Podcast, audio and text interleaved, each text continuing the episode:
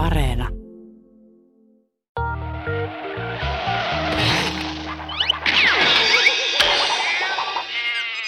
Yle Puhe ja Yle Areena. Huumorihommia. Toimittajana Ville Kornilainen. Tervetuloa huumorihommien pariin. Tällä kertaa ollaankin liikkuvan studion kanssa Keski-Suomessa ja täytyy sanoa, että huone missä istun, niin tämä vaikuttaa joko fanin huoneelta tai sitten tämä saattaa ehkä olla sarjakuvapiirtäjä huone. Täältä löytyy Star Wars-fanitavaraa ja tinttikamaa ja lukematon määrä sarjakuvapiirustuksia, piirustuspöytiä ja, ja muuta. Öö, niin kuin mä oon aiemminkin jo sanonut, niin tällä kaudella humorihommissa käsitellään osin pikkusen eri teemoja, mitä ensimmäisellä tuotantokaudella ikään kuin jäi käsittelemättä. Ja yksi tämmöinen teema on huumorin käyttäminen sarjakuvassa tai huumorisarjakuvat. Ja mulla on tällä kertaa vieraana sarjakuvapiirtäjä Jarkko Vehniäinen. Tervetuloa Jarkko. Kiitoksia. Meillä on Jarkon kanssa pitkä yhteinen historia. Tajuttiin tuossa äsken, kun käteltiin, että ei ole varmaan, alkaa olla lähes kymmenen vuotta siitä, kun on viimeksi nähty. Eli taituroit silloin suosikkiin ja koululaiseen ja äh, mihinkäs muihin lehtiin sä teitkään. Mutta ainakin suosikkiin ja koululaiseen teit kovastikin piirustuksia. Kyllä, joo. Ja sitten oli vielä lemmikkilehti siihen päälle. Ai niin, lemmikki, joo. Kyllä. Oliko lemmikissä peräti kamala luonto? Oli. No niin. Varmaan ihan ensimmäisiä lehtiä, mitkä julkaisi kamalaa luontoa. Eli, eli oli semmoinen niin uran uurtaja niihin aikoihin. No kyllä, joo. Mun mielestä se oli ihan niitä ihan ensimmäisiä. Ei nyt ensimmäinen, ensimmäinen taisi olla Turun Sanomat, jotka rupesi julkaisemaan, en muista vuosilukua, kun en muista koskaan vuosilukuja. Mutta ihan siinä ensimmäisten joukossa. Joo. Ei se, ei se mitään. Vuosiluvut on, on tarpeettomia. Ennen kuin Jarkko mennään sun taustaan, niin mun täytyy sanoa että tässä niin kuin muissakin lähetyksissä, niin, niin tähän lähetykseen pystyt lähettämään muodikkaasti WhatsApp-viestejä joko, joko päivän teemasta tai teeman, teeman sivusta käydään niitä sitten tuossa myöhemmässä vaiheessa läpi. Mutta Jarkko, ruvetaan vähän purkamaan teikäläisen uraa. Ja mä oon usein mun vieraiden kanssa aloittanut siitä lapsuudesta ja siitä, että onko se kipinä siihen omaan, omaan juttuun syntynyt jo lapsena, niin, niin kuinka nopeasti sulle pienenä tarttu kynä käteen? Kyllä mä oon piirtänyt ihan pienestä. Niin kuin, kun kynä on pysynyt kädessä, niin kyllä se on tuntunut semmoiselta omalta jutulta jo ihan, ihan heti. Että, ja varmaan tulee sitten tuolla verenperintönä, koska isähän oli kova poika maalaamaan. Se teki tämmöisiä, ja tekee vieläkin öljyvärimaalauksia, semmoisia realistisia maisemakuvia lähinnä, mutta, mutta varmaan tuommoinen piirustustaito tulee sieltä isältä. Näin mä luulisin. Muistaaksä minkä tyyppisiä juttuja sä piirtelit pienenä? Autoja, Kaikki pojat piirtelee autoja. Kyllä. Ja sitten tota, niin tämmöisiä akuankkakopioita ja, ja sitten semmoisia ihan omaa kehittelemiä sarjakuvia.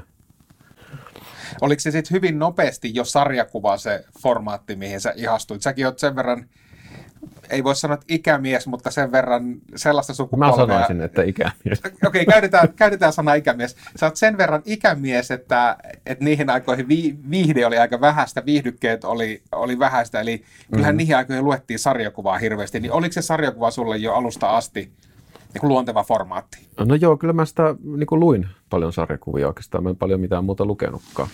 Ja kyllä mä varmaan niin kuin myöhemmällä iällä varmaan sitten rupesin tekemään noita sarjakuvia sitten niin kuin ihan silleen oikein ajatuksella, koska mun mielestä tämä niin kuin alkuaikoina ja kakarana enemmänkin tein semmoisia pilakuvamaisia juttuja ehkä enemmän. Ja sarjakuviakin, mutta mä- musta tuntuu, että enemmän oli semmoisia hassuja kuvia. Siis tämmöisiä karikatyyrejä. Niin, sen tyylisiä ja sitten kaikkea semmoisia niin kuin hassuja tapahtumia vaikka koulusta. Ja, ja koska isäni on helluntai-pappi, niin mä muistasin, että jouduttiin tai saatiin olla aina mukana sitten kokouksissa. Niin mähän piirtelin kaikki tota, niin, nämä tämmöiset hengelliset tilaisuudet sitten näitä omia hassuja juttuja. Mitä sun lapsuusvuosien kokouksissa piirtelyn ja, ja sen välissä susta tuli ammattilais sarjakuvapiirtäjä, niin tapahtui. Miten sun, miten sun tie vei siihen, että sä tiesit, että kyllähän tästä on ammatiksi? Onhan se aika pitkä tie silleen, että koska koululainenhan oli, oli niin kuin sen tyylinen koululainen, joka istuskeli no takapenkissä ja piirteli. Ja pelattiin yhden Jukan kanssa aina tota, tätä, mikä se on, ristinolla. Ristinolla. Joo, sitä pelattiin aina opettajalta salaa pienestä rahapotista. Aivan. Mitäpä ei pikkupojat olisi rahasta tehnyt. Joo, siitä tuli jännempi siten, mutta se oli niinku, muistaakseni yläasteella se meni tuollaiseksi, mutta tota, kyllä mä oon piirtänyt kaikki tunnit aina. Mulla on kuvissa ollut melkein aina kymppi, paitsi kerran kuudennen luokan syyslukukaudella ei ollut. Se masensi, mutta muuten se on ollut kymppi. Ja yläasteella siirryttiin, tota, niin, muutettiin Suolahdesta isän työn perässä Jyväskylään tänne näin, missä nytkin asustelen, niin silloin kaikki kaverit meni sitten yläasteen jälkeen autolinjalle Viitaniemeen ja minä menin kanssa, koska kaveritkin meni, että mulla ollut niinku mitään sen kummempaa, koska en, en nähnyt silloin mitenkään mahdollisena, että olisi silläkin piirtämisellä voinut elää. Luin kovasti kyllä sarjakuvia siihen aikaan, varsinkin Mädejä ja Asterixia ja kaikkea näitä perinteisiä tinttiä ja lakkilukea. Ja... Mutta en mä nähnyt sitä, että siitä nyt ammatiksi olisi. Mutta sitten toi ammattikouluvaihe, tämä autolinja, niin se meni myös samalla tavalla piirteessä takapenkissä. Ja siellä mä huomasin, että ei ne aika, että en mä ikinä voi tehdä tämmöistä autohommaa, että mä kuolen henkisesti, mä kuolen sinne rasvamonttuun. Että se oli niin kuin sellainen herääminen, että, että ei musta kerta kaikkiaan ole tämmöisen juttu, että se tappaa niin kuin henkisesti. Kun mä näin niitä äijiä, mitkä otti perjantaina rasvaisia autojen kanssa, niin sitä perjantai-pulloa. Että tääkö on... Et sun kohtalo oli niin, se, että sä jäisit mun... odottaa sitä. Niin, että mä, tuleeko musta tommonen ukko, mikä laahustaa täällä harmaan näköisenä autojen alla ja ottaa, että pääsee perjantaina ryyppäämään. Niin se kuulosti jotenkin, tai semmoisena se näyttäytyi mulle se. Se maailma. Niin. Ja se oli sitten ei kiitos. Kävin koulun loppuun toki ja sitten sen koulun jälkeen jäin tai jouduin työttömäksi. Ja jossain vaiheessa mun ystävät meni ison kirjan opiskelemaan teologiaa. Ja mä ajattelin, että no minä lähden kanssa. Että kun hyviä kavereita meni sinne. Ja sitten mä kävin siellä peruskurssin ja jatkokurssin niin kuin vuoden ajan opiskelen teologiaa vuonna 1995 tai 6. Muistan tämmöisen vuosilukun, koska sinä vuonna tein ensimmäisen sarjakuva-albumini Mooses ja kumppanit. Ja tämä läpsykkä oli koottu näistä teologian tuntien oppimateriaalista ja mä tein, tein niistä niin pilakuvia. Ja kurssikaverit näki ne, niitä huvitti ne kovasti – ja mä kokosin ne yksin kansiin ja myin sitten sen lehden niin kurssikavereille, niin se oli se hetki, jolloin mulle tuli se valaistus, että hyvänen aika, että ihmiset ehkä haluaisi lukeekin näitä mun juttuja. Niin, niin tämmöinen aika pitkä tie loppujen lopuksi siinä sitten oli, että milloin alkoi uskomaan siihen, että sarjakuvalla voisi elää, mikä taas sitten tuntui mulle täysin omalta tavalta ilmaista itseäni. Ja se on hauska toi, kun sä kuvailet sun erilaisia kouluvuosia, siis yläastetta, alaastetta, ammattikoulun autopuolta ja isokirjaopistoa, niin sä oot siis piirtämällä vetänyt kouluvuodet. Eli sehän on ollut niin koko ajan läsnä siinä. Niin, tavallaan mä opiskelin silloin tietämättäni tähän ammattiin, mitä mä nyt teen. Mutta silleen niin kuin omaoppisesti kouluajalla. Joo. Silleen niin, se meni. Niin, muistaakseni sen tavallaan kun kuvasit sitä, että en ajatellut jotenkin, että tästä voisi tulla ammatti, niin se oli kuitenkin selkeästi semmoinen asia, mikä se oli mietityttänyt myös siellä ennen autopuolelle mm. menemistä. Että, Kyllä, mutta ei silloin Suomessa oikein ollut, tai mä en ainakaan niin tiedä, että kuka olisi ollut semmoinen, joka olisi silloin piirrellyt. No, Kari Suomalainen teki niitä pilakuvia ja sitten oli Akuankat ja kaikki nämä justiin, mistä luettelin, mutta ei tämmöisiä niin suomalaisia esimerkkejä oikein. Niin en mä ymmärtänyt, että siitä voisi sitten joskus ammattikin tulla. En nähnyt sitä millään muotoa mahdolliseksi. No mitäs sitten Mooses ja kumppaneiden jälkeen tapahtui? Se oli ilmeisesti tämmöinen niin kuin oma, oma kustannus. Joo, se oli omakustanne ja siitä tehtiin sitten toinenkin painos, joka sekin myytiin kaikki. Ja se on nykyisin semmoinen pienimuotoinen kulttiteos. Kuinka paljon siitä joutuu maksaa, jos sen En tiedä löytää? yhtään. En tiedä, löytääkö niitä edes mistään. Mulla niitä varmaan on vielä jossakin kätköissä. Mutta joskus sitä multa kysellä, että ei sulla olisi vielä sitä. Että... Mutta se on silleen, silleen tärkeä teos, että siitä niin kuin kaikki lähti. No, sitten totesin toki siellä teologia opiskellessa, että eihän tämä mun juttuni ole. Sulle on käynyt toi aikaisemminkin. Joo, kyllä. Te ei, en ole tämän, tämän alan kavereita, että ei minusta minkäänlaista pappia tai nuorisotyöntekijää tai vastaavaa ikinään tule. Että mä oon tämmöinen piirtelijä näköjään, mutta kun siellä oli syttynyt se kipinä, että, että mä pystyisin ehkä tällä, tällä tavalla niin kuin Toki siihen oli valmistunut se, että mä oon piirtänyt koko elämäni, että mä koen sitten siinä hetkessäkin myös sitä, että mun taidot ehkä riittäisikin tämmöiseen aivan,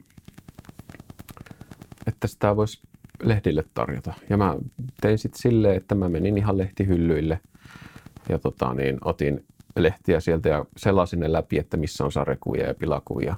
Ja missä niitä ei ollut, niin mä lähetin niille ihan kirjepostissa – oikein tälleen vanha-aikaisesti näytetöitä, koska ei silloin netti ollut mitenkään 90-luvun loppupuolella. Ei se ollut semmoinen niin juttu vielä. Se oli vasta tulossa. Se oli vasta tulossa. Eli tälleen niin kuin mä rupesin haalimaan. Ja sitten silloin tällöin joku lehti otti. Muun muassa keskisuomalainen. Ja siihen, silloin siihen aikaan ilmestyi semmoinen nuorisoliite kuin Syke. Niin se oli niitä ensimmäisiä, mihin mä tein sitten tämmöisiä huumorisarjakuvia puolen sivun mittaisia. Joo, sehän oli siis Syke oli vähän niin kuin keskisuomalaisen nyt liite. Eikö se ollutkin semmoinen Kyllä. samantyyppinen? Joo, oli. Ja muistan hyvin, hyvin se siihen. Ja siitä lähti sitten ura, ura urkenemaan. se oli semmoinen, mitä mä sitten tein aina. Mä en muista monesti se kuukaudessa ilmestyi. Ehkä kahdesti tai kerran. No, se oli kuitenkin semmoinen ensimmäinen, missä pystyi opiskelemaan tavallaan semmoista kaupallista sarjakuvaa siten, että siitä tuli jotakin palautetta ja pystyi niin kehittymään. Ja jatkoin toki koko ajan sitä lehtihyllyllä pyörimistä. Ja tota, jossain vaiheessa sitten tarttui haaviin semmoinen pienehkö nuorisolehti kuin Suosikki. Niin sieltä kiinnostuttiin. Se oli 2000-luvun puolella jo. Silloin oli jo nettikin. Että mä ihan sähköpostitse taisin lähettää. Tota, niin, silloin oli tuo Jyrki Hämäläinen vielä päätoimittajana. Ja sinne taisin tehdä ensimmäisen tilauskuvan, mikä oli Juha Af, Juha Af Graan, ufomies. Joo. Se oli ensimmäinen kuva, minkä mä oon tehnyt suosikki. Mulla on jotenkin hämärä muistikuva siitä.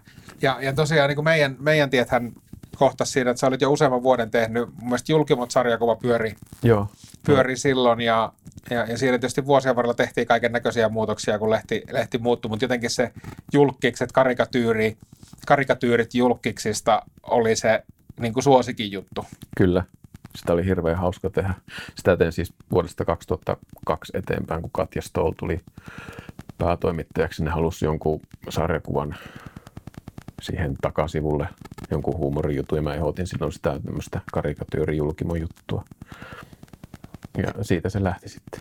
Joo, ja ne oli älyttömän suosittuja. Siis Joo, mä se- muistan no. sen niin kuin palautteen vielä, siis kun mähän on, äh, olin itse suosikin päätoimittaja, siis näitä kuuluisia niin kuin viimeisiä vuosia, jolloin, Joo. jolloin oli niin kuin ankaraa taistelua lukijoista ja lukijoiden kiinnostuksesta ja muusta, mutta muistan, että se julkimot ja ylipäänsä sun julkispiirustukset, missä muodossa ne sitten kulloinkin ilmestyi, niin oli, oli semmoista todella tykättyä tavaraa ja, ja, ja se tietysti heijasteli paljon, että jos siellä oli joku epämieluisa julkis, Joo, niin sitten se oli, että miksi, miksi Vehniäinen piirtää taas tällaista, tai, tai tota, ja sitten tuli vastaavasti toisenlaista palautetta, että onpa kiva, kun on, taas tämä, että sehän heijasteli tosi paljon Kyllä. semmoista teinin aika mm, suppea maailmankuvaa, joka näkyy myös lehden kannessa, että jos kannessa oli väärä henkilö, niin lehti oli ihan hirveätä. Joo. Ja siellä tuli myös siis mun mielestä taisi yhteydet kuvalehdet julkaista julkimot tämmöisen sarjakuvaa kirjankin. Kyllä. Joo, en muista milloin se oli, mutta se koottiin sitten niistä suosikissa julkaistusta jutuista, kun mä teen siihen myös pilakuvan. Ja tota, sen sarjakuvan myös ja kuvitukset. Että se tavallaan työllisti mut melkein kokonaan silloin se suosikki 10 vuotta 2002 sinne 2000. Milloin se suosikki loppui? 2012 no, siihen asti. Joo.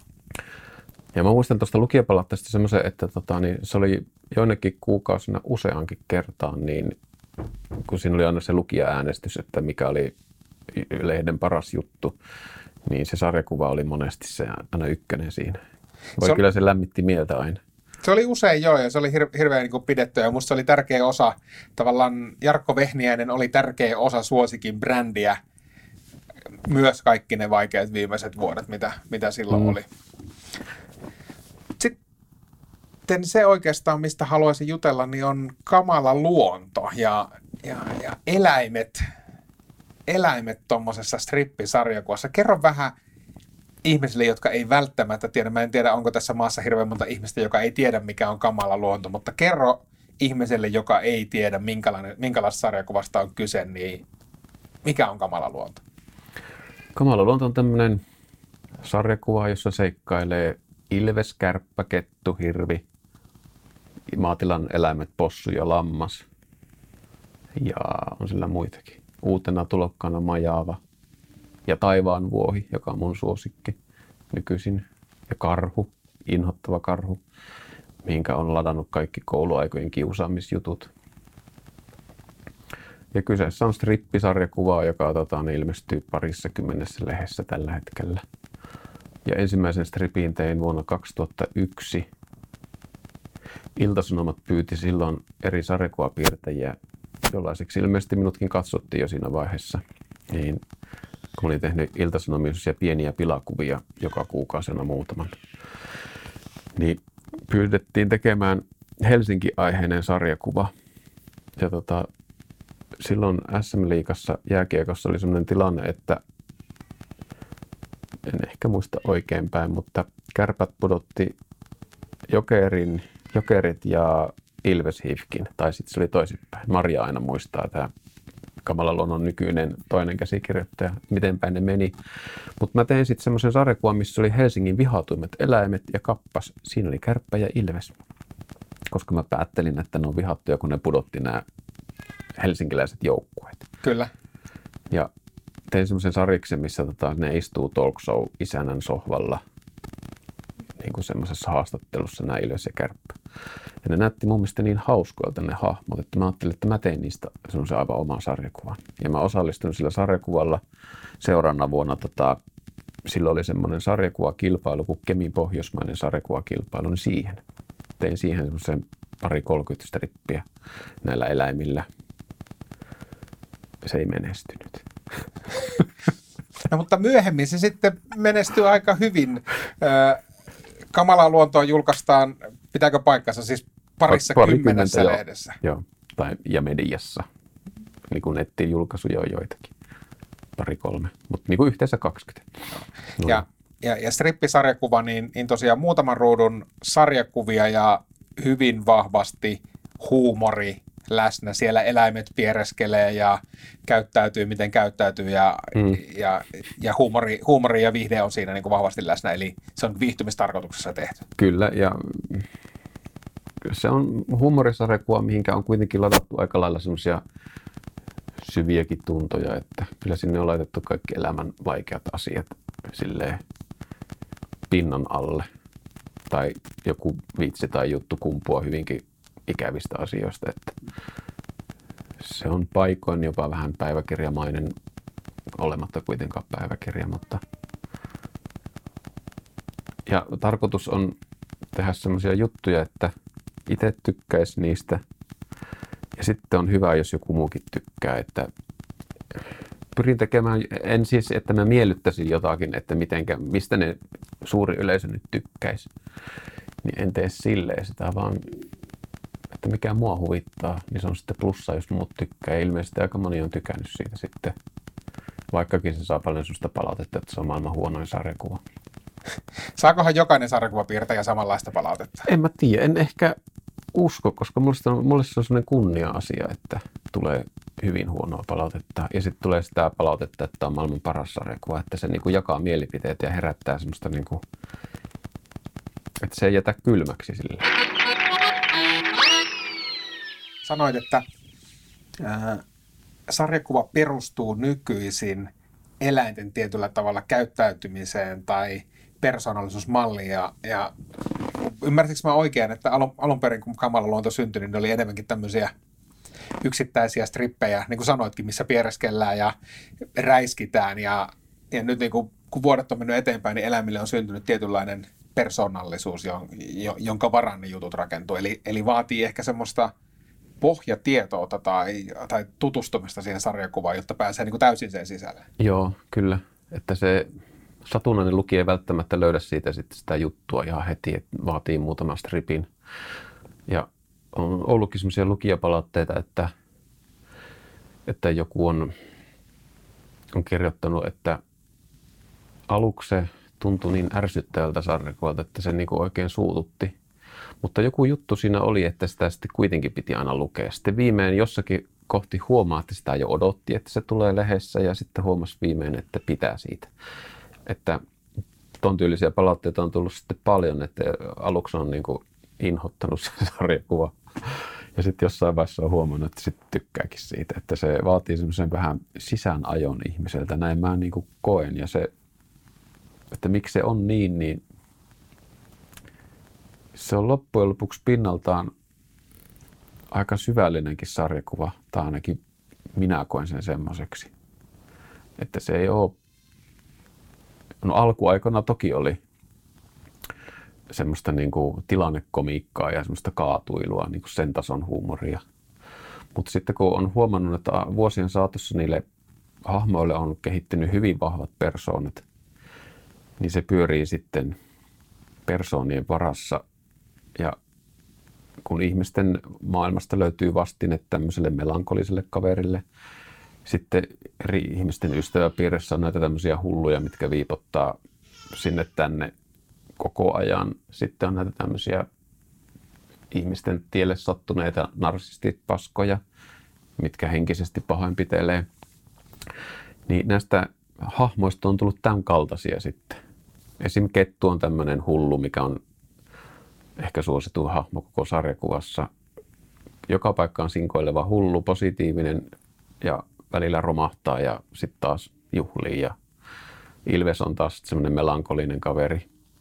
Kärppä on positiivisempi. Sitten on tämmöinen uusi hahmo kuin Majava, joka on niinku täysin itse, itseensä sulkeutunut itkeskelijä.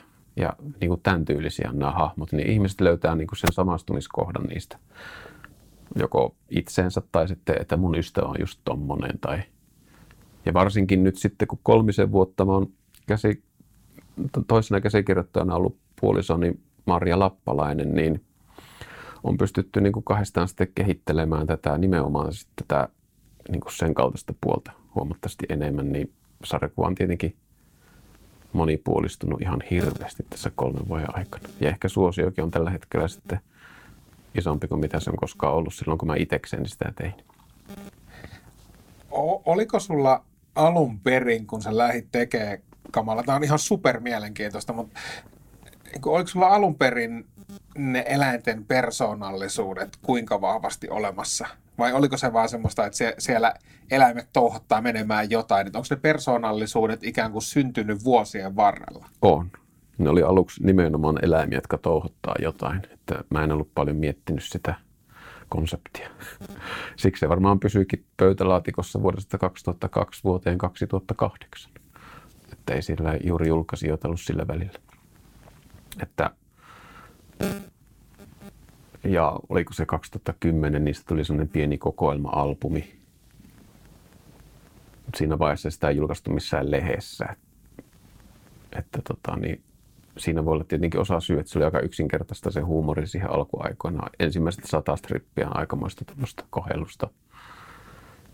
Mutta vuosien saatossa ne on vaan kehkeytynyt omiksi hahmoiksi ja se on jännittävää, että kun mä en tiedä, että miksi niistä on tullut sitten semmoisia. Mutta kun lukee vanhoja albumeita taaksepäin, niin sitä huomaa, että ne alkaa kehittyä ne elukat omiksi persooniksi. Eli onko se tietyllä tavalla ollut tiedostamaton prosessi niiden On, joo. henkilöiden rakentaminen? Kyllä. Tai tässä tapauksessa vähän hassu puhua henkilöistä, kun Niin. puhutaan kuitenkin eläimistä, mutta tietyllä tavalla sen hen, eh, eläimen identiteetin rakentuminen, niin, niin se on ollut semmoinen niin kuin tiedostamaton prosessi sun. Kyllä. Ja en osaa sanoa, että miksi mikäkin on semmoinen kuin on. Ne on vaan itsestään tulleet sellaisiksi. Ja voisi kuvitella, että se on just se, niin kuin ehkä viittasitkin, niin vahva syy, miksi ihmiset samaistuu siihen, Kyllä. että sieltä sit- löydetään se kaveri. Tai... Mitä, joo, mitä enemmän se on muuttunut semmoiseksi, niin sen suositummaksi se on tullut. se on hauskaa, että jotenkin tietyllä tavalla siinä näkee niin kuin samanlaista kehityskaarta kuin mitä näkee. Mä käyn tässä sarjassa haastatellut siis stand-up-koomikoita ja sketsiviihteen tekijöitä, niin jotenkin semmoinen samanlainen yhtäläisyys tässäkin on vedettävissä, että, että tietyllä tavalla kun tekee pidempään, niin se tekemisen tapa tietyllä tavalla syvenee. Säkin puhut aika jotenkin syvällisesti sun hahmoista. Ne on niin selvästi tosi Niin se jo sairaaloista. niin, niin, en- en tiedä, se- se on miten, miten meistä kukin sairauden määrittelee, mutta, mu- mutta tavallaan se, että et, että jotenkin pakkohan sen on lähteä, jos, jos puhutaan huumorista, niin useinhan se on pakko, pakko, tai pakko lähteä tietyllä tavalla kevyestä jutusta. Siitä, että joku niin kuin pierasee metsässä mm. ja tästä syntyy. Ja, ja sitten se lopputulos siinä pitkällä ajanjaksolla on se, että niillä on yhtäkkiä omat identiteetit ja omat ongelmat. Ja se, että mä pystyn Kyllä. näkemään niin kuin majavassa mun naapurin, niin, niin se naurattaa. Joo, ja edelleen ne pieree. Että se on jopa nyt jopa, jopa iljettävämpää, kun, kun se on tavallaan syvällisempiä, miksi ne vieläkin tekee niin. Niin koet sä jotenkin, siis tämähän on mun suosikkiaihe tässä ohjelmassa, me ollaan tälläkin kaudella puhuttu siis piereskelystä moneen, moneen otteeseen, mutta mut hypätään nyt sinne pieru, pierupäähän. Niin siis sanoit, että, että nyt kun ne hahmot on syventynyt ja niille on tullut enemmän identiteettiä, ne silti piereskelee, niin sä, sä käytit termiä iljettävä. Kyllä. Mun mielestä pieruhuumori on huonoa huumoria. Mä henkilökohtaisesti oikein välitä siitä. Sanoo kamalan luonto, luontosarjakuvan isä Jarkko Vehniäinen. Kyllä. Että mä teen sit, se on pakko myöntää, että mä teen sitä kaupallisista syistä.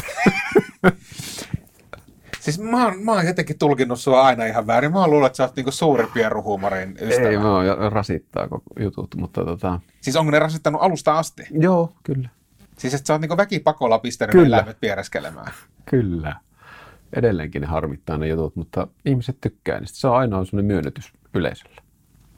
Toisaalta on myönnettävä, että puolet yleisöstä rakastaa niitä juttuja, niitä pierujuttuja, ja toinen puoli vihaa, että sekin on tietenkin tämmöinen, mikä jakaa. Ja aina kun jakaa mielipiteitä, niin se on hyvä.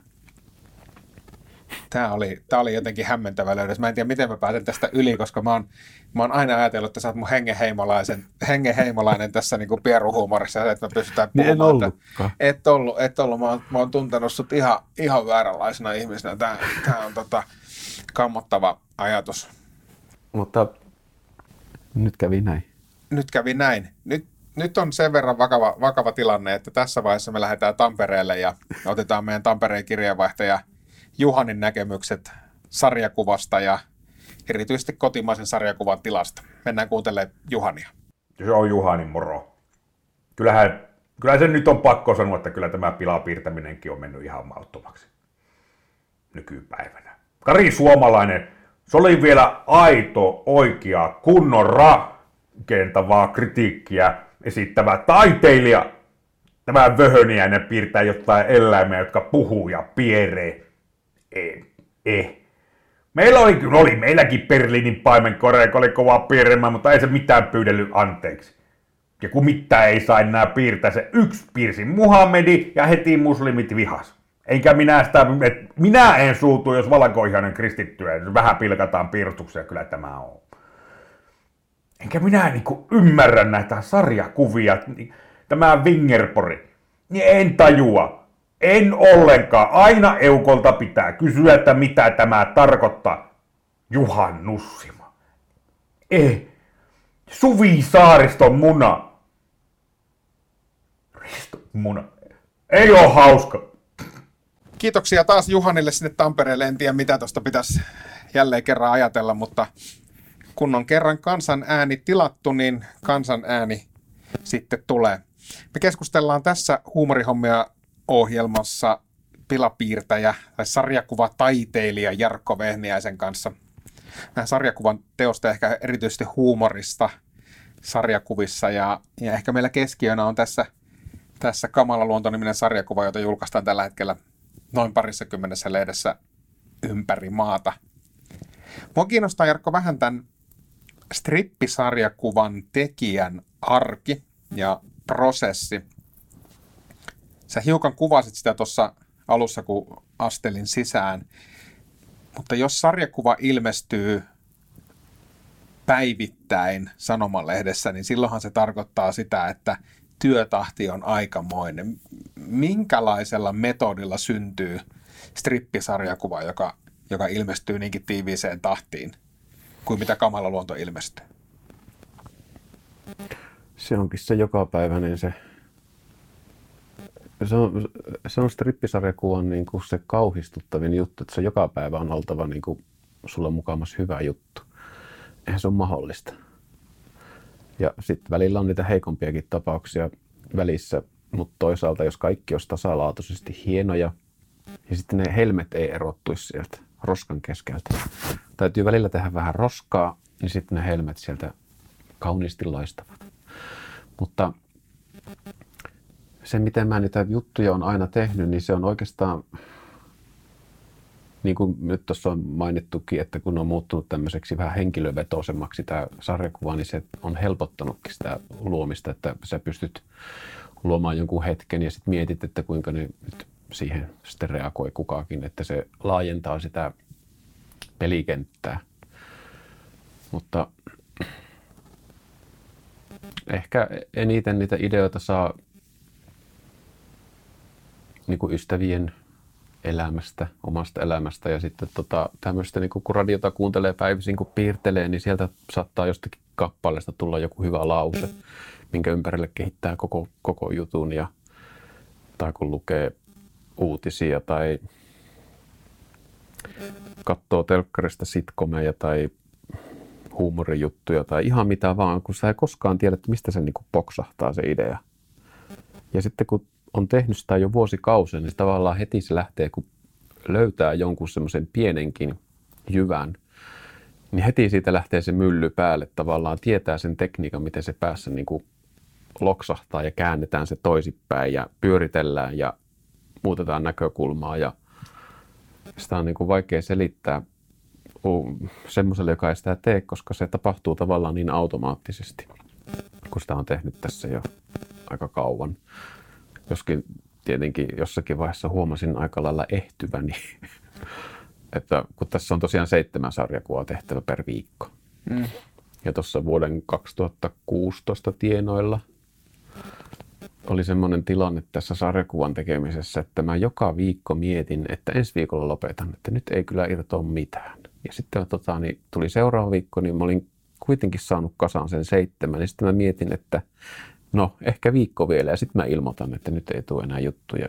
Ja sitä tehen niin kuin vuosi, että mä lopetan ensi viikolla. Minkälainen fiilis se on? Se on aika musertava, koska sun elanto on siitä kiinni. Ja jotenkin se, kun se tahti on siis jotenkin selvennetään nyt vielä. Siis se, että sarjakuvia syntyy seitsemän kappaletta viikossa, tarkoittaa sitä, että sä tarvit seitsemän ideaa ja sitten, sitten täytyy vielä niin kuin miettiä siitä ideasta se käsikirjoitus ja toteutus, niin, niin se työmäärä jo yksinään on ihan valtava, mutta, mutta, mutta varmaan tuo ideoiden synnyttäminen on aikamoinen mylly pyörittämä. Mm. Silloin No suosikistahan mä sain hyvät eväät silloin tämmöiseen sarjakuvan tekemiseen. Silloin sinähän piti aina tehdä vu- sivun juttu per kuukausi, mikä oli, mikä oli ihan niin kuin tolkuton ponnistus aina mulle henkisesti. Silleen, mun mielestä sivun tekeminen oli niin kuin aikamoinen homma jo. Joskus oli jopa kaksi sivua.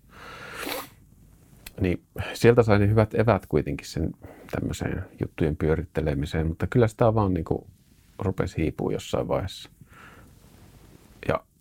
kun suosikki meni silloin Manan majoille silloin 2012, niin kuin oli tuossa puhe, niin silloinhan mä keskityin täysin kamalan luontoon silloin. Ja silloinhan multa putosi tavallaan elannosta suuri osa pois. Että tavallaan jäi pelkästään sitten kamalan luonnon varaan koko mun leipä. Ja silloin sitä julkaisen muutama lehti siinä vaiheessa. Jännittävästi vuonna 2013 sitä rupesi julkaisemaan Helsingin Sanomat, mikä oli sitten tavallaan käänteen tekevä koko sarjakuvalle. Koska sitten sen jälkeen uskalti muutkin lehdet sen ottaa. Eli tietyllä tavalla, kun jotain isoa puuttu, putoaa pois elämästä, niin, niin. usein sitä tapahtuu tulee jotain tilalle. Niin, ja nyt tuli tämmöinen hyvinkin suosituksi kohonnut sarjakuva, mutta se tavallaan sitten, kun se oli Hesarissa, niin se, aiheutti semmoisia niin kovia paineita, että, että kun se on nyt valtakunnan päälehdessä, niin nyt pitäisi olla hyviä niiden juttujen, ja sitten sitä yrittää niin kuin parhaansa niin kuin jäsen, vähän sen yli, kohti ääretöntä ja sen yli, niin kuin animaatiossa sanotaan. Niin ehkä siitä sitten tuli semmoinen, niin kuin, että rupesi niin kuin loppumaan jutut. Mielestäni sain hyviä juttuja aikaan siltikin, mutta se päälehdissä olo, niin se asetti semmoisia paineita sitten siinä. Ja sitten mä muistan, että kun sattui huono juttu, sitten mä avasin lehen ja katsoin, että voi ei, mä oon tehnyt ton jutun. Ja mä häpesin. Se, se valtava häpeä, mikä välillä laskeutui niin kuin sitä huonosta jutusta, niin se oli silloin niin kuin useinkin läsnä. Joo, mutta ootko sä nyt jälkikäteen oppinut ajattelemaan sitä niin kuin jatkumona tai prosessina, että jos, jos kirjoittaa seitsemän juttua tai kirjoittaa ja piirtää seitsemän juttua viikossa, niin, niin tota, jos pää pysyy pinnalla plussan puolella kokonaisuutta ajatellen, niin eikö silloin ole se tavallaan voitto saavutettu? Kyllä. Ja sinähän kävi sitten niin onnellisesti, että mä tapasin sitten Marjan ja tota, ruvettiin seurustelemaan ja huomattiin hyvin äkkiä, että meillä tämä huumorin tekeminen sujuki yhdessä hyvin.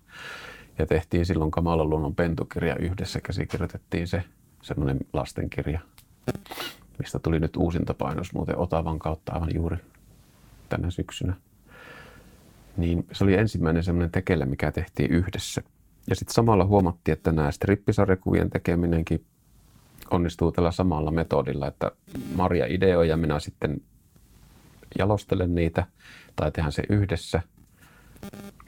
Ja tota niin, huomasin yhtäkkiä, että se kammottava taakka, mikä on ollutkin siinä, niin se niin kuin häipyi hiljalleen, koska pystyi luottamaan, että mä en olekaan enää se ainut, joka niitä keksi, että se voi sälyttää toisen harteille. Ja sitten jos tulee hävettävä juttu, niin siinä onkin kaksi hartiaa sitten tavallaan ottamassa vastaan sen häpeän huonosta jutusta, minkä huomaa yleensä vasta sitten, kun avaa sen lehen, että ei tämä ole hyvä. Että se on jännä, että sitä ei huomaa silloin, kun sä piirrät sen ja lähetät sen lehteen, mutta sitten kun sä avaat sen lehen, se on konkreettisesti siinä ja sä koet, että sadat tuhannet silmäparit kattoo nyt tätä sun tekelettä siinä. Ja se on huono. Mutta tietyllä tavalla mä näen tuossa hirveän paljon samankaltaisuuksia stand-up-jutun kirjoittamiseen, että kun sä kotioloissa kirjoitat vitsiä ja oot niinku vakuuttunut, että vitsi tämä on hyvä. Ja sitten kun sä oot menossa treeniklubille treenaamaan sitä, sä katsot sitä juttua läpi ja sä oot, ei jumalauta, mä en voi kertoa tätä, tämä on maailman huonoin juttu. Ja, ja siitä huolimatta sä meet lavalle ja kerrot sen ja, ja, ja toteat, että no, tämä oli maailman huonoin juttu. Ja tietyllä tavallahan se, mä on uskon, sama. että taiteilijan täytyy mä en puhu itsestäni taiteilijasta, mutta sanotaan, että koomikon tai sarjakuva piirtäjän tai minkä tahansa taiteilijan, niin sehän on tietyllä tavalla, jotta sen voi määritellä hyväksi tai huonoksi edes omissa silmissään, niin tietyllä tavalla se vaatii tuon julkistuksen. Että, että sitä on niin kuin, en mä tiedä koet se sitä, mutta e- ehkä sitä on niin sokea sille omalle Kyllä. työlleen, tai eikä mä voi sanoa, että sä niin kuin pitkän linjan sarjakuva ammattilaisen tekisit huonoa, mutta... Niin, ehkä se muiden mielestä on ihan hyvä juttu, mutta jotenkin sitä vaan jo, jotkut jutut on semmoisia, että ne, niitä sitten häpeää. Mutta nyt kun mä oon tehnyt Marjan kanssa tätä jo kolmisen vuotta, niin se on poistunut se semmoinen, se tekemisen tai ideoimisen semmoinen paine ja tuska, että mitä jos mä en keksikään mitään, niin sitä ei ole enää, koska nyt on kaksi keksimässä. Ja koinkin, että tämä kolme vuotta, mitä nyt on tehty tälleen yhdessä tätä, niin on niin kuin tämän sarjakon parasta aikaa vasta niin kuin nyt. Että ollaan löydetty semmoinen hyvä tyyli, mitenkä, mitenkä tätä tehdään. Että. Ja mä oon sälyttänytkin pitkälti sitten Marjalle ideoin ja mä vaan tällä piirtelen. Ja... Se piirtelet ja toteutat. No, kerro nyt vähän, tämä on, tämä on mielenkiintoista, siis, että, että minkälaista se on oman puolison kanssa tehdä, tehdä töitä ja minkälaista se oli antaa ikään kuin oma luomus Joo, tota on monet ihmisen muuten käteen. ihmetellytkin tota juttua, että miten sä voit antaa niin kuin sun oman hengen tuotteen tavallaan toisen mellastettavaksi. Ja mä oon ollutkin semmoinen aina, että mä en ole toisten juttuja tehnyt kuin hyvin, hyvin harvoin. Että lähes kaikki Kamala Luonnon jutut on minun omia juttujani. Ollut ennen siis Marjaa. Mutta en mä kokenut siinä mitään semmoista ongelmaa jostain syystä. Ehkä se oli se semmoinen joku sielujen sympatia sitten, että näin tämän kuuluu mennä, tyylinen juttu. Että No minkälaisen briefauksen sä teit siinä alkuvaiheessa Marjalle, että tämän pitää olla täällä, vai annat sä vapaat kädet, että anna mennä. silleen vaan, että mitä juttuja nyt tulee mieleen, niin kehitetään ne yhdessä. Vähän niin kuin, että Marja tuo, niin kuin, jos se olisi, ver, ver, tota, niin olisi tämmöinen niin kuin treenikä, muusikon treenikämppävertaus, että se tuo niin kuin biisiraakileen kämpälle, yhdessä sitten sovitetaan se ja sitten mä soitan sen. Niin kuin, tälleen se vähän niin kuin menee. Se tuo niin kuin ideat sinne ja sitten yhdessä sovitetaan ne Joo. semmoiseksi kamalaluontomaiseksi. Kyllä mä näen tuossa, toikin on niin tuttua, tuttua puolta. Mun vaimohan sanoi, että kaikki mun stand-up-jutut on siis hänen keksimiään. Missä on niin kuin iso osa totta, siis mon- moni heitto tulee, niin. Tulee sieltä häneltä, mutta tietysti se, kyllä mä sen niin kuin lopullisen sovitustyön sitten usein teen. Niin. itse tai tekee siitä sen niin kuin vitsin. Niitä kyllä tehdään siis yhdessä se sovitustyö pääsääntöisesti. Ja varsinkin kun on päästy tähän vauhtiin, niin monesti Marja tuo ihan pelkän kuvakässärin vaan, ja mä piirrän sen sitten puhtaaksi. Että, että ei voi sanoa niin, että mä tavallaan sitten sen lopullisen. Että niinkään ei voi enää sanoa, vaan että kyllä se tavallaan, tavallaan, tavallaan se juttu syntyy täysin yhteistyössä. Mutta mä oon vaan sitten, joka piirtää sen sitten, että, että kyllä mä oon heittäytynyt siinä vähän semmoiseksi ja on huomannut, että se ei ole ihan ehkä hyväkään juttu heittäytyä täysin itse semmoiseksi, että ei luo uusia juttuja, koska sitten tota, Se tappaa tietyllä tavalla sen, niin kuin, siinä taantuu vähän, Niin. tiedäkö.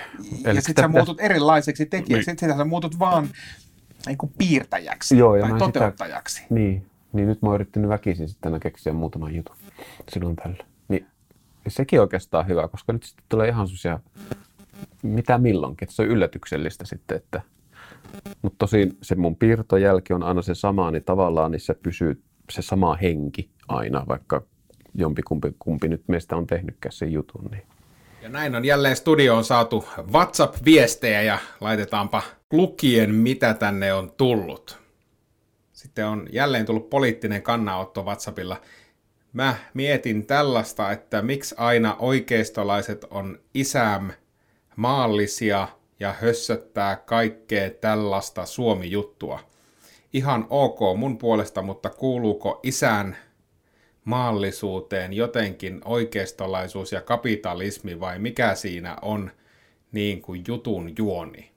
Vaikea ottaa selvää näistä aiheista, mutta tämmöinenkin kommentti on tullut, että sanotaan, että kahvi tekisi nauttijansa riippuvaiseksi, mutta vaikuttaa siltä, että ihan muut aiheuttavat riippuvuutta. Siihen tämä viestin lähettäjä ei ota kantaa, mitkä nämä muut aiheet ovat. Joku on kommentoinut, miksi kaikki on niin kallista. Niinpä, niinpä.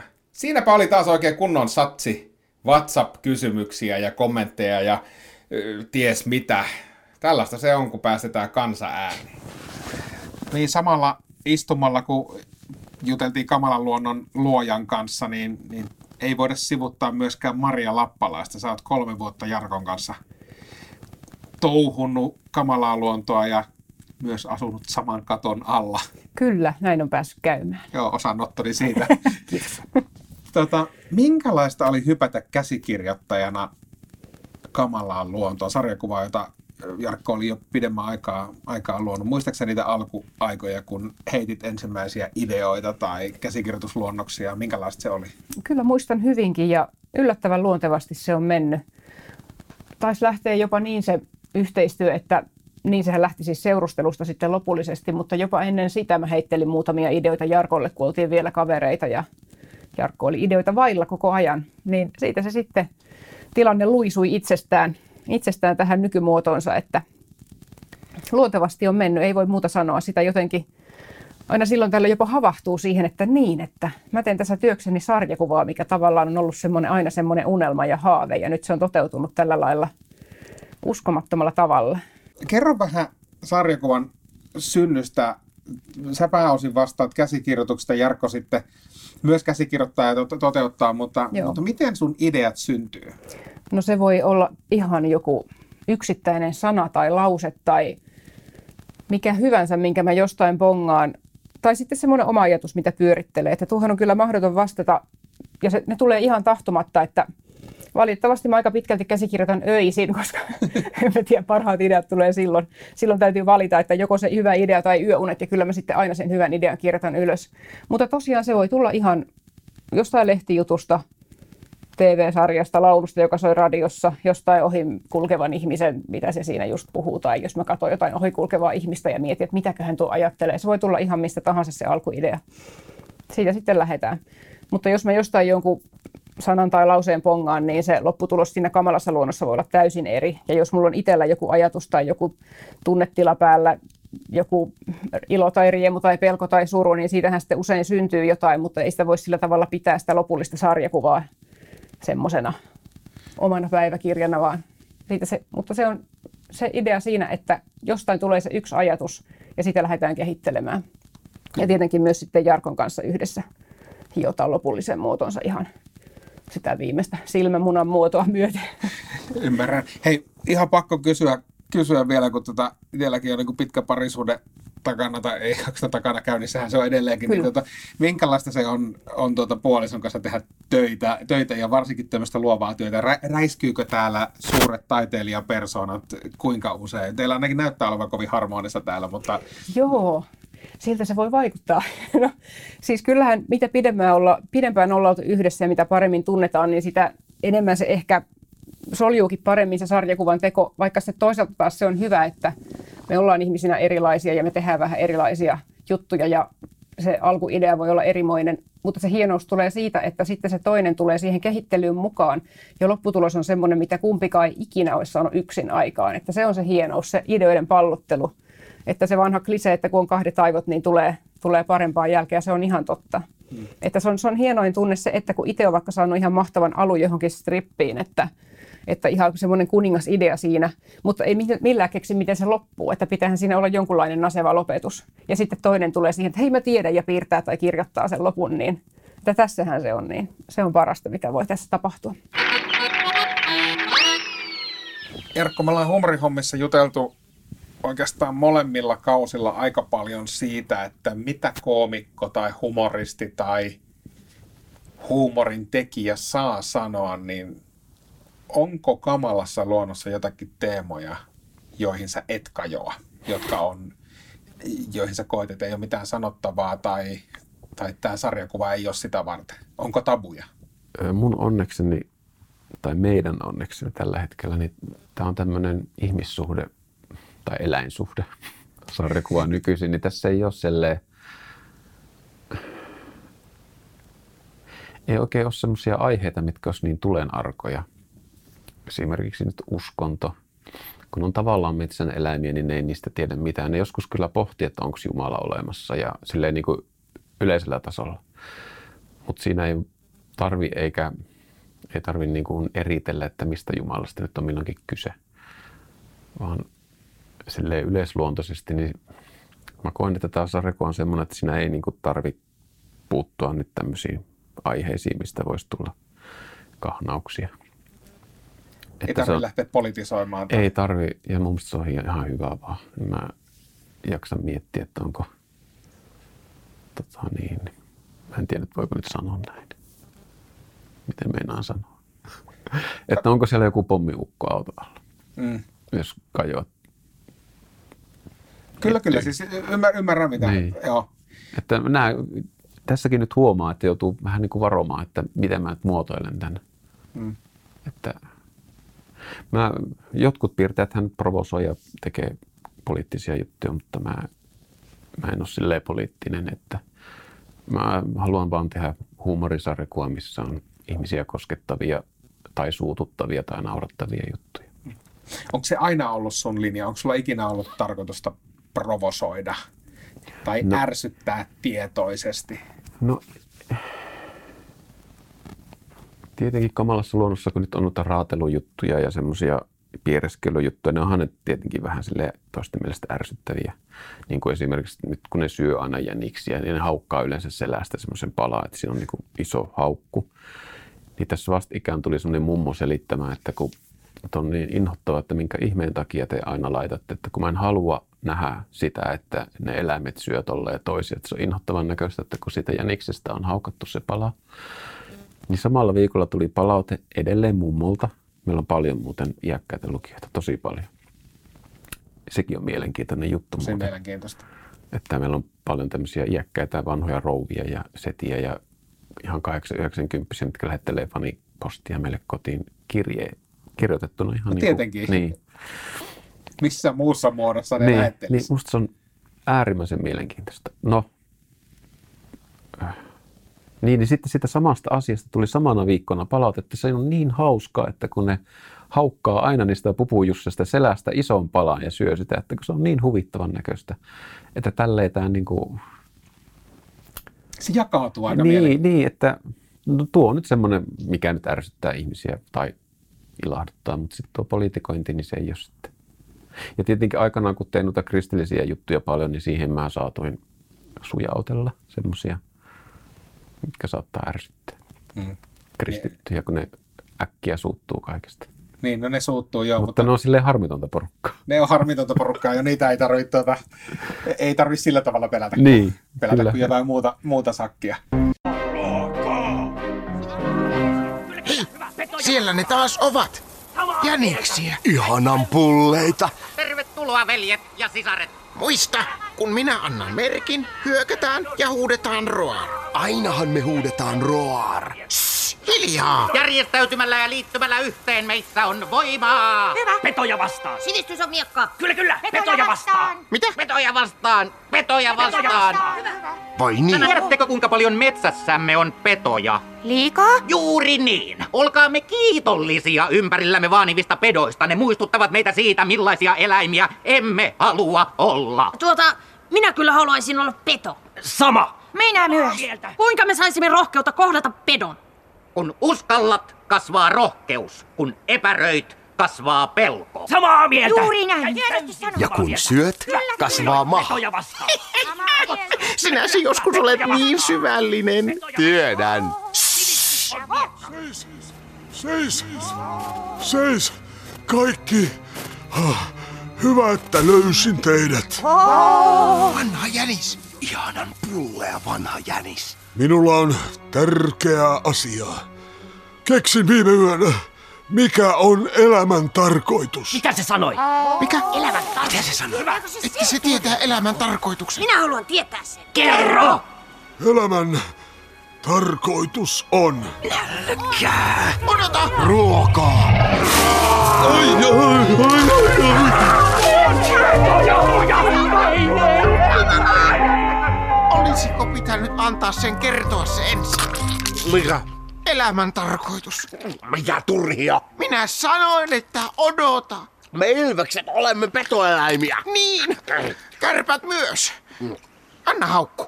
Kamala luonto. Eläimen tarkoitus! Jarkko, mielenkiintoista, mitä on tapahtunut kamalalle luonnolle tässä ihan hiljattain tänä syksynä, niin on se, että sarjakuvasta on tullut kuunnelma. Niin miten strippisarjakuva taipuu kuunnelmaksi?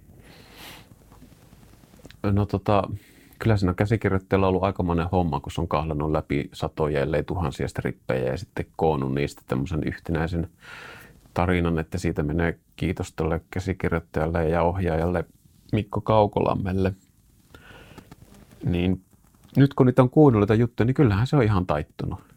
Että varsinkin ne radioversiot, mitkä on tota, pikkusen pitempiä kuin ne podcast-versiot, niin mä tykkään niistä varsinkin enemmän, kun niissä on vähän sille ilmaa ympärillä, et eikä kaikki tapahdu niin nopeasti, niin, niin, tota, niin varsinkin ne on mun mieleen. Tunnistatko sieltä nyt enemmän sitä tietyllä tavalla inhimillisyyttä, kun ne eläimet on saanut äänet ja muuta, niin tunnistatko niitä persoonia? Onko ne samanlaisia kuin mitkä ne No sun kyllä joo. on? Aika hyvin se tavoittaa tavallaan sitä tunnelmaa ja niitä juttuja. Ja siinäkin huomaan, että mun on ollut tosi vaikea niin kuin kuunnella niitä, koska Mikko ei ole hirveästi muuttanut tekstiä, että ne on melkein suoraan ne tekstit napattu stripeistä. Että se on tavallaan omaa hengen tuotetta, mitä ne puhuu siinä, niin se on se sama juttu, kun avaat lehen ja häpeät. Eli nyt sä avaat radion ja häpeät. Kyllä, mutta siinä on jotain samaa punaposkilla siinä hommassa. Että, mun on vaikea niitä kuunnella, mutta sitten kun mä oon sen kuunnellut, niin mä oon iloinen, että tämä oli ihan hyvä. Että se niin kuin helpotus tulee sitten, että tämähän oli hyvä juttu, että ei huono ollutkaan. Ehkä siinä on vähän semmoista taiteilijan niin oman työn näke, näkemistä myös. On jo semmoista, toinen on tavallaan tuo sen sulle siihen eteen, että tämmöinen on tämä sun juttu. Joo. Miltä se tuntuu antaa oma juttu? Se on pelottavaa, koska se voi pil- pilata sen. Se ei ole yhtään sitä, mitä sä haluat sen olevan.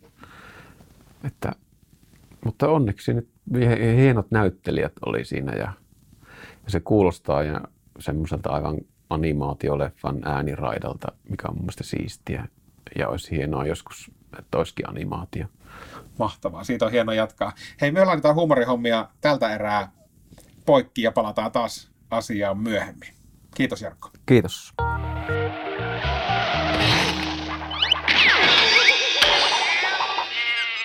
Yle Puhe ja Yle Areena. Huumorihommia. Toimittajana Ville Kornilainen.